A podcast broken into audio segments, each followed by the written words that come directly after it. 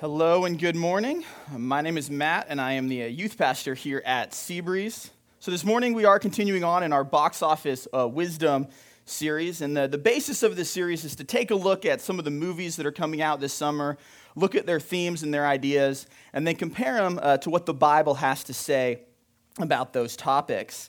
Uh, the goal is not to give reviews or to recommend movies, uh, but I have gotten some questions from people about some good movies or how to look into that, um, watch movies with their family or with their kids. A uh, great place to start uh, that I would recommend uh, from a Christian perspective is pluggedin.com. Um, it's a focus on the family website. Um, I think that's an excellent place uh, to start if you guys are looking for some reviews or some recommendations from a Christian perspective. But this morning, as you can tell from the trailer as well as your programs, we're looking at the movie Warcraft. Now, Warcraft's journey to the big screens has been 22 years in the making. Uh, the first game came out called Warcraft's Orcs and Humans in 1994. Uh, since then, the World of Warcraft games have set Guinness Book of World Records for the uh, most popular MMORPG, uh, which is massively multiplayer online role playing game. Um, it has.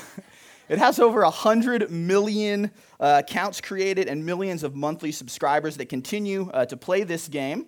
And with all that success, they finally reached the point where they made the movie Warcraft uh, this summer. Now, the main idea going on in this movie is the orcs are leaving their dying world uh, for, for, safety for the future. And they follow a shaman out who uses dark magic that opens up a portal to the human world and they bring their army over uh, to this world to conquer it. On the other side, you have the, the humans who are led by a king, a warrior, and a wizard. And as these two races get ready to collide in battle, there are people on both sides that are trying to figure out if this is the only way, if there's another option that they can have. What side are they fighting for?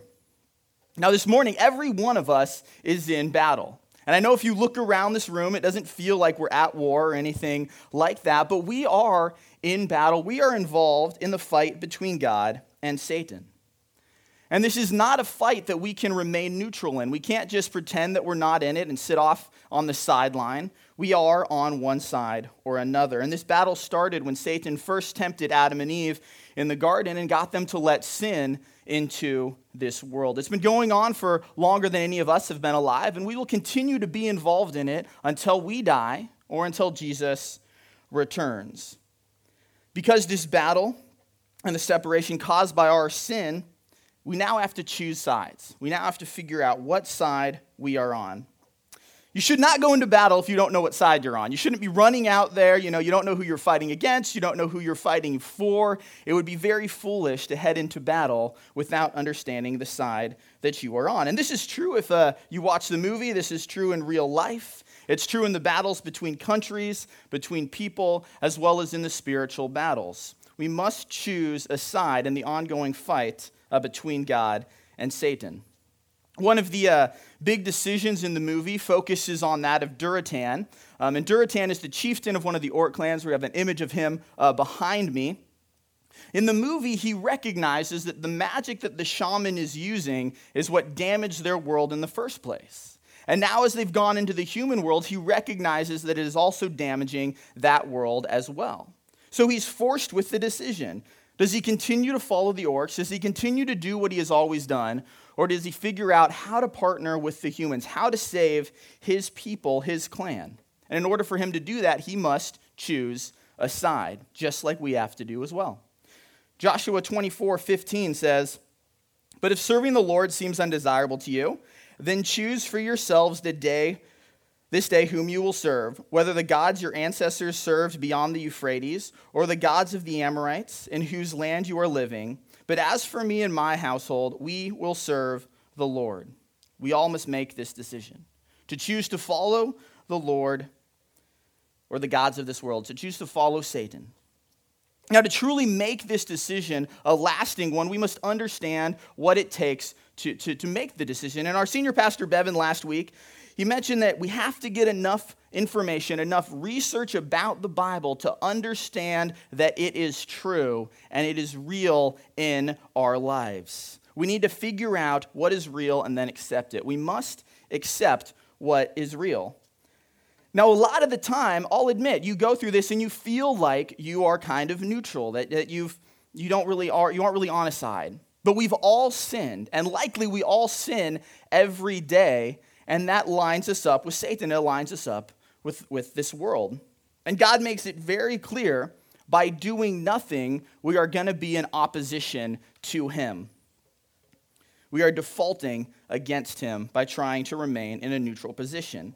So you can't pick God's side unless you understand what it takes and how to be a part of that side.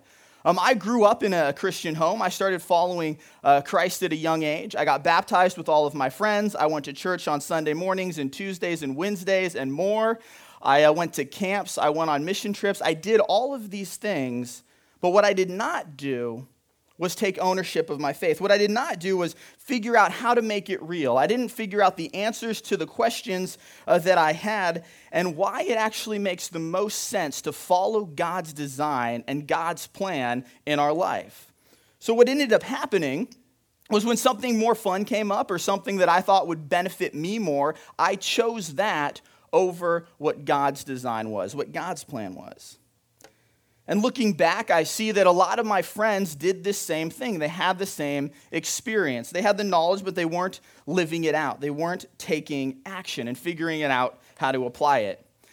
The idea of following God was, was all great in theory. We loved the ideas, you know, but we just didn't base our life's decisions on it. It was kind of like we had set up two separate levels when in actuality there's only one. We kind of put, you know, the spiritual stuff, the love your enemies, you know, the love the forgiving people was all nice in theory, but it was kind of up here. And in reality, all the decisions you make in life are more here. It's a different set of rules that you have to live by. We didn't take time to consider that, you know, the God who created everything, that designed it with a purpose, that showed us and has given us a way to live our life, given us a way to, to be involved in relationships and follow Him in this world, created it all to be together. It's not this, it's a fully connected life, the spiritual as well as the real world. Now, to live that way takes a practical and reasoned faith in God, much like uh, you would put in money or in gravity. Um, it's very tangible, it's very real uh, to you, but we get caught up in this abstract idea of faith that faith is kind of like a leap into this spiritual world where you have to get this intense feeling of faith, and that's kind of what you're going for. And if I can get that feeling of faith, then I can move forward. And if I can get enough of it, maybe I could follow. And if I have all of it that I need, then maybe I'll be able to lead. But I have to get that feeling. There's a word, amuna, which is the, one of the Hebrew words for faith. Because many of us, when we start following God or we're thinking about God, again, we're caught on that idea of that feeling of faith.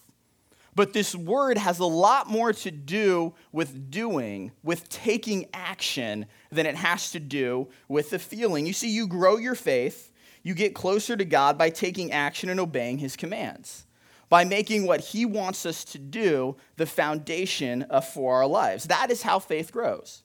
We choose a side and we obey. If we love God, we obey his commands. That is where my friends and I drifted away. Uh, James 2:17 says, "In the same way, faith by itself, if it is not accompanied by action, is dead." And I want you to think of it kind of like a staircase. You might intellectually know that there's a second and a third and a fourth floor in, in whatever building you're in. But unless you go up those stairs, you're never actually going to experience and know what is on those levels. You grow your faith by obedience, by, by seeing and studying and understanding what God has to say. See, what we do is more important than what we know. Now, I want to be clear. We still have to gain knowledge. We still have to study. We still have to learn what is in the Bible, but it requires us to apply it. It requires an application in that process. We can't just believe that the stairs are there, we have to actually climb them to the next level. So, in order for us to figure out what is real, we have to decide to act. God says we're supposed to love our enemies, that we should love others as ourselves, and Jesus gives a great example of being a servant leader. So, the question is are we looking at those and seeing them all as a great concept, or are we actually putting them into practice in our own life? We can't just hear what God says. We can't just read the Bible. We must take action on it. We must take the whole Bible and use it as a foundation for our life, not just the parts that we like or the parts that we want to believe or choose. Because basing life off par- partial information or, or partial obedience doesn't work. So we have to choose a side. It's a very real decision that must be made. Like I said, you can't go neutral, it's one side or the other. But once you've chosen that side, if you've chosen to follow God, you must begin to prepare for battle. You must prepare for the battle that is going on all around us. Uh, before a soldier goes to war, they are trained. They must be mentally and physically ready uh, for battle. They receive uh, specialized training depending on the mission that they're going on. They might even receive immunization shots and whatnot to protect them um, from the environment they're going to. Uh, they receive a mission description and briefing and special orders right before they go into battle as well. And the same thing is true for a Christian soldier. A Christian must be prepared for what he's going to encounter on the battlefield. We must be mentally, physically, and spiritually ready for what we're going to encounter. So I want to briefly go through uh, three ways that we prepare for battle. The very first one is we have to guard our heart. Proverbs uh, 4:23 says, "Above all else, guard your heart, for everything you do flow, flows from it." The heart is the decision-making center of our life. It's where our desires, our values, our perspectives are kept. It's where it dictates what our behaviors and what our actions will end up being. And that is why it is so important for us to guard it and keep it safe. You see, just like a physical heart can have diseases and have disorders, our spiritual heart as well can have evil desires that impair our growth, that impair our, our relationship with God, and can also impair the, the relationships that we have with other people. In a, in a physical life, heart murmurs occur when there's uh, abnormal flood pat- or flow patterns because of faulty heart valves. In a spiritual life, our spiritual heart murmurs occur when we engage in complaining, in gossip, in lying, in, in cheating, in grumbling, and, and anything really, any activity that goes against God's plan, God's purpose, and God's blessing. That is what causes a spiritual heart murmur. It's something that is leading us away from God, leading us away from the way He's designed us to live. Again, in the movie, uh, you look at Chieftain Durotan, who is uh, one of the Orc clan's uh, leaders, recognizes this dark magic. He sees what it is doing that it's having an impact. He sees that it is causing weakness in his family, in, in the army that is there. So he sets out to do everything he can to get away from it, to fight against it, to protect his family and his clan from the impacts. That is the same attitude that we need to have when it comes to things in our life that are leading us away from God, that are pushing us or hindering us in our way to grow closer to Him. James 4 7 says, Submit yourselves then to God. Resist the devil, and he will flee from you. The devil must always be looked at like an enemy, not as someone you can get close to. We must always resist the devil. We must watch out and guard against him. And God has provided us with ways to do this, with ways to protect ourselves from the devil. He's given us prayer, He's given us the Bible, He's given us our relationship with Him. And if we act out in obedience and follow Him, these all, all of these things protect us from Satan. You see, Satan is proud and arrogant, and he would love to puff us up so that we think we know what we're doing, and then he can really have his way with us. He can guide us how he desires. But those who are humble, those who recognize that their strength is not actually from them, that it's from God, those who recognize they are broken, they are hurting, they are sinful, that they're covered by God's grace, that the blood of Christ has already paid for our sins, those people, Satan really doesn't actually know what to do with because he can't stand in front of God's power and overcome them. So, what he does is he flees. So we need to, to be aware, though, that he is not going to leave for good. He wants to trip us up. He wants us to stumble. So he'll come back when we feel like everything is going well. He'll come back uh, when we let our guard down. So we must be aware and we must stay prepared uh, for battle. And we stay prepared through, prepared through ongoing uh, training. Now, just like in the military, a soldier is continually trained, will continually learn new skills before a mission. And we as Christians, must be prepared and continually learn our skills and spiritually, mentally, and, and physically for the trials that we will face. Because trust me, we are all going to face trials at some point um, in our life. The training that we get is done through ongoing practice of applying what God has guided us to do in the Bible and then applying it and taking action um, within our life. We get knowledge and then we start to use it. One of the big hangups that I've recognized in my life is that I've, I view training or being able to learn this stuff as requiring some kind of big event, some kind of conference, some kind of big training session. That is how I learn, or that is how I move forward. When in actuality, I move forward and I am trained every day as I apply what I already know to my daily life. And then God corrects it. And then as I learn more, I continue to apply that to my life as well. Hebrews 5:14 says, "But solid food is for the mature, who by constant use have trained themselves to distinguish good from evil." We recognize good from evil, and we are continually trained by constantly using the word of God in our life. Ongoing training happens as we take action with what we currently know and apply it daily. We spend time learning and understanding God's word we understand the Bible, and with that knowledge, we take action steps. We practice forgiveness. We practice putting others first. We practice self control and clearing up relationships and so much more. And that is how we train. We observe the outcome of what happens. Does God correct us? Do we need to adjust it? And we continue to move forward in our life.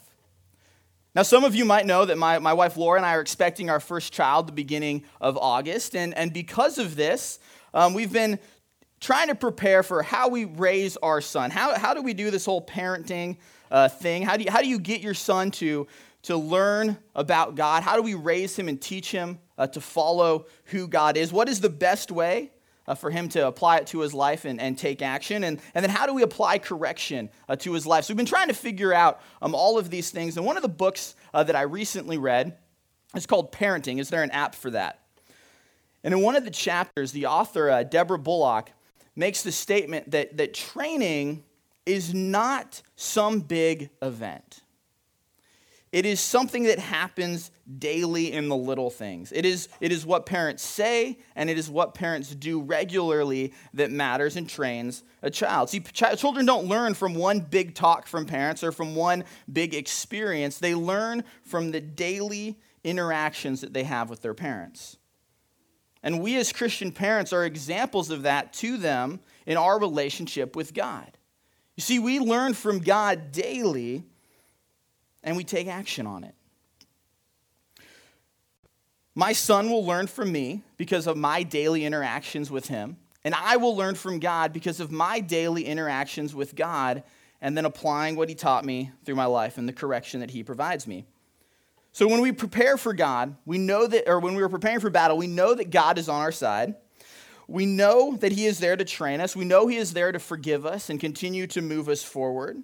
So, for us to be effective in battle, we must also know the equipment that we have. So, it's important for us to know our equipment. God wants us to be in battle, but He also wants us uh, to be protected when we're out there against the enemy's attacks. And He's given us everything that we need uh, for this to happen. Ephesians 6 13 through 17 says this Therefore, put on the full armor of God, so that when the day of evil comes, you may be able to stand your ground. And after you have done everything to stand, stand firm then with the belt of truth buckled around your waist, with the breastplate of righteousness in place and with your feet fitted with the readiness that comes from the gospel of peace. In addition to all this, take up the shield of faith with which you can extinguish all the flaming arrows of the evil one. Take the helmet of salvation and the sword of the Spirit, which is the word of God. Just like a soldier in the, in the military trains regularly until he understands exactly how to use all of his equipment, we as Christian soldiers must do the same. We must know how to use the tools that God has provided us. Knowing that I have a sword, knowing that I have a breastplate, knowing that I have a helmet, but I don't know how to use the sword or put on the breastplate or the helmet doesn't do me any good. I have to know how to use uh, this equipment. So we have the belt of truth. And the reason we have that is Satan is the father of lies. His goal is to f- confuse us. And we know truth by knowing and understanding the Bible. We have the breastplate of righteousness. Satan would love to accuse us, to make us feel guilty and disappointed, point out our mistakes. So we must remember that we stand in righteousness if we've accepted Jesus Christ as our Lord and our Savior. We have shoes of the gospel of peace because Satan wants to create division. So we must act quickly in order to reconcile and be at peace with those around us. The shield of faith. The enemy wants to discourage us, to create a devastating uh, circumstances around us so that we would stop focusing or trusting on God. So we must continue to trust in God even when it moves past what, what we would normally think to do, what our natural responses are. The helmet of salvation. Satan wants us to give up. He attacks us with things like a good Christian wouldn't struggle with this, or I don't really feel close to God. Maybe I am not saved. So we need to remember that we did nothing to earn our salvation, that in fact Jesus fully provided it, and he will continue to, to clean up our lives as we move forward. And then the sword of the Spirit. Satan wants us to experience silence, silence in our relationship and our connection with God. And if you're in battle, if you're going to war, you do not want silence with the commander in chief who knows the plan and the strategy that is going forward. So we must stay connected to God through prayer and applying the Bible in our, in our lives. Now, it's important to understand and know all of these weapons, um, the armor of God. And I know I did kind of a top uh, level picture of it today. Uh, our associate pastor Elliot did an awesome talk on this in March of last year, so I would encourage you guys uh, to all listen to that when you get the chance.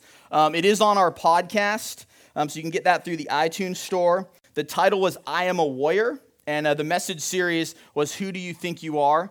Um, if you don't do podcasts, we've also put it up on Seabreeze, uh, his website. So just go to seabreezechurch.com. You can look at Listen online, um, and the message that I have done today will be there, and there will also be a link uh, for Elliot's message as well. So I would encourage you guys uh, to listen to that to really understand um, what this equipment is that, that God has provided for us. Because we cannot be correctly prepared for battle without guarding our heart without being involved in ongoing training, without knowing how to use the equipment that God has provided us. When we do this, when we've prepared correctly, we are, it allows us to engage in battle. So that's the next step. We must be ready to engage in battle. He said, we're, we're at battle and we're in it whether we want to admit it or not. It's going on around us at all times. The choices that we make is whether or not we are going to actively engage in that battle or not, or if we're just going to stand around pretending like nothing is going on. You see, we all experience pain and suffering, and, and pain and suffering is a reminder that there is more than just this temporary life. God wants us to use it to get our focus on to the eternal, not on just the here and now, because we are in a battle with eternity at stake. In the movie, the orcs when they first come to, to the human world, the humans don't know they're there. They don't understand what's happening. They've never seen them before. They just know that there are villages disappearing, that there is pain and suffering and death going around their kingdom. Now, if at that point they had chosen, oh, I don't really know what's going on, so I'm just going to leave it and pretend like nothing is happening, they would have been destroyed. They would have been slaughtered with no hope. So they chose to wisely figure out what was going on to engage in battle, to get that knowledge, and then fight against the opposition. And for this to happen, the soldiers needed to be willing to give of themselves for the cause. Now, in that situation, the cause was protection and survival for the kingdom. For Christ followers, we are battling and fighting for God's kingdom so that others can choose God's side and live for eternity with him. And for that to happen, we must give of ourselves wholeheartedly for this cause. Luke 9:23 says, and he said to them all, Whoever wants to be my disciple must deny themselves and take up their cross daily and follow me. To be engaged in battle requires daily discipline, and it requires a great amount of self sacrifice on our part. We need to be willing to sacrifice for the mission of God. We need to be willing to make sacrifices for eternity. And we make sacrifices so that we can be used by God for people to know to Christ, to come to know Jesus. Now, as followers, we must be willing to give up our wants and our goals for the people that we love, for the people that are leading us, for the people that are standing alongside us. But we also mean to be willing to give up and sacrifice for the people that we are leading, for the people that we might not like very much, for the people that don't know Christ. And most importantly, we need to be willing to sacrifice and give of our plans for God's direction and where He wants to take our lives. Now, a lot of times we, we get this idea to, to be a hero, to have that one shining moment, this massive gesture that kind of points us in, in, where we're going. But we don't focus on the little things. It's kind of like this idea that, or an attitude of, I will die for Christ, but I won't listen to or honor my boss. I won't obey my parents. I won't stop gossiping or lying or cheating. I won't uh, give up this relationship that goes against what God has said in the Bible. I will die for him, but I'm not going to give up these daily little decisions for him. God doesn't call every one of us to die for him, but he does call every one of us to deny themselves and live daily for him. There's a story of a mission organization uh, that reached out to David Livingstone. He was a missionary in Africa in the 1800s. And they sent him a request. They said, David, do you have a good road to get to where you are? If so, we have men that we want to send you to join. And David's response was, If you have men that will come and join when I have a good road, I don't want them because he understood they might be willing to make that big gesture. They might be willing to say they're going to do that big sacrifice, but they're probably not prepared for the daily sacrifices and commitments that they would need to make. And I did the same thing as well. When I was 14, I made the big commitment that I was going to give my life to full time ministry. I was pumped up and I was excited about that. And guess what? I did absolutely nothing uh, to, to lead my life towards full time ministry. It took a lot of work daily and, and make sacrifices in order to do that. So I chose to do what I wanted to do. I chose to live my life my way instead of God's way. And it took well over a decade for me to realize oh, if that commitment is going to happen, there's a lot of little daily decisions that I have to make, that I have to be willing to give up in order for that to come to pass. Now, there's another great example of this in the Bible. It's, it's of Peter in John uh, chapter 13. It's verses 37 through 38, and it says, Peter asked, Lord, why can't I follow you now? I will lay down my life for you. Then Jesus answered, Will you really lay down your life for me? Very truly, I tell you, before the rooster crows, you will disown me three times. You see, Peter had the heroic gesture. He knew what he was trying to do or, wanted to accomplish, but he didn't yet have the daily discipline to follow through with it, to say no to himself in, the little things. But he wanted to make the big gesture, the big, the big area, because there's, there's, a lot, there's a big difference between the two a grand gesture and, and the daily steps. At that point, Jesus was more concerned with a different form of laying down of life. Now, Peter eventually learned how to sacrifice daily and how to follow God, and he went on to lead many people to Christ. But at that point, he was not ready. We are not made to be a bright and shining star for a moment. We are made to be a constant light as we go about our life every day. And sometimes, you guys, ultimate sacrifices have to be made, but those happen on top of the daily little steps of following God. For each one of us to be engaged in the battle, we must be willing to make those daily sacrifices. It might be, you know, waking up 30 minutes earlier, uh, giving up some sleep so you can spend time with God. It could be serving on a weekend here or there. It could be changing your career, uh, going to a different school, the person that you're dating, giving more financially. It could be uh, chasing a different dream or a goal. I honestly, I don't know what sacrifices each of us will have to make. But I do know that if we want to be engaged in battle, and be it successfully, we have to be willing to give up our desires every day. We have to be willing to approach God with our time and our plans with an open hand and allow Him to move and direct us in the way that pleases Him. And that is how we can be involved in His rescue mission here on earth. One of the characters in the movie has this great line, and I edited it slightly to prevent any kind of spoilers. But they say, There is no greater blessing a city can have than a leader who would sacrifice his life for the people. And that character got that line right. The Bible states in Romans 5:18, or sorry, 5:8, but God demonstrates his own love for us in this. While we were still sinners, Christ died for us. Because of Jesus' love, he was willing to die for his enemies. He was willing to die for the people that were in opposition for him. Christ has already paid the price for our sin, and now we need to decide whether or not we are going to choose his side, and we are going to accept that gift wholeheartedly and follow him. Now is the time we pick a side. Now is the time we prepare for battle. Now is the time that we must guard our heart and continue to train with the equipment that God has given us. We need to be continually training, continually focusing on God so that when we're called, we can make those small sacrifices. We can make the big ones.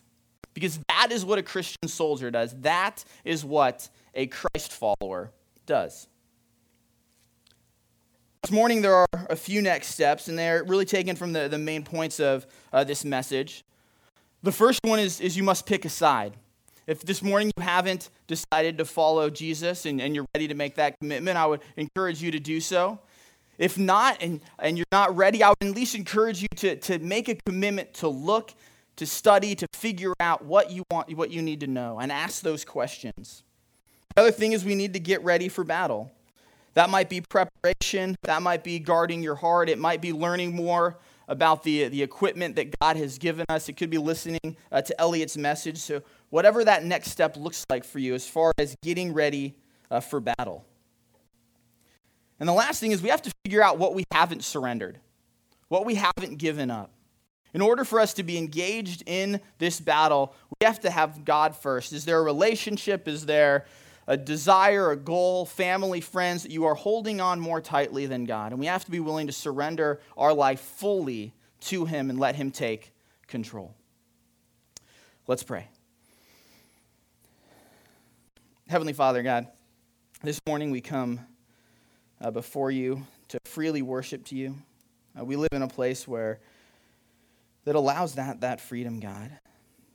And I ask that even though we live um, in a country that seems to be so full of, full of peace, God, that you would uh, allow us to all remember and, and to be reminded that there is a battle going on all around us. And that battle um, has eternal lives at stake, God.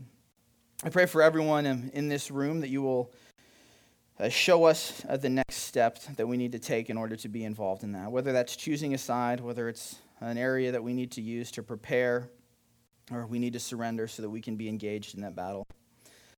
Um, I pray for courage and, and for boldness for each of us in this room as we leave here uh, this morning.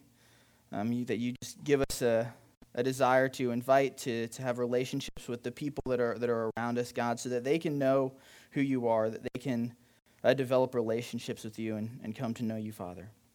I pray this in your holy and your precious name. Amen.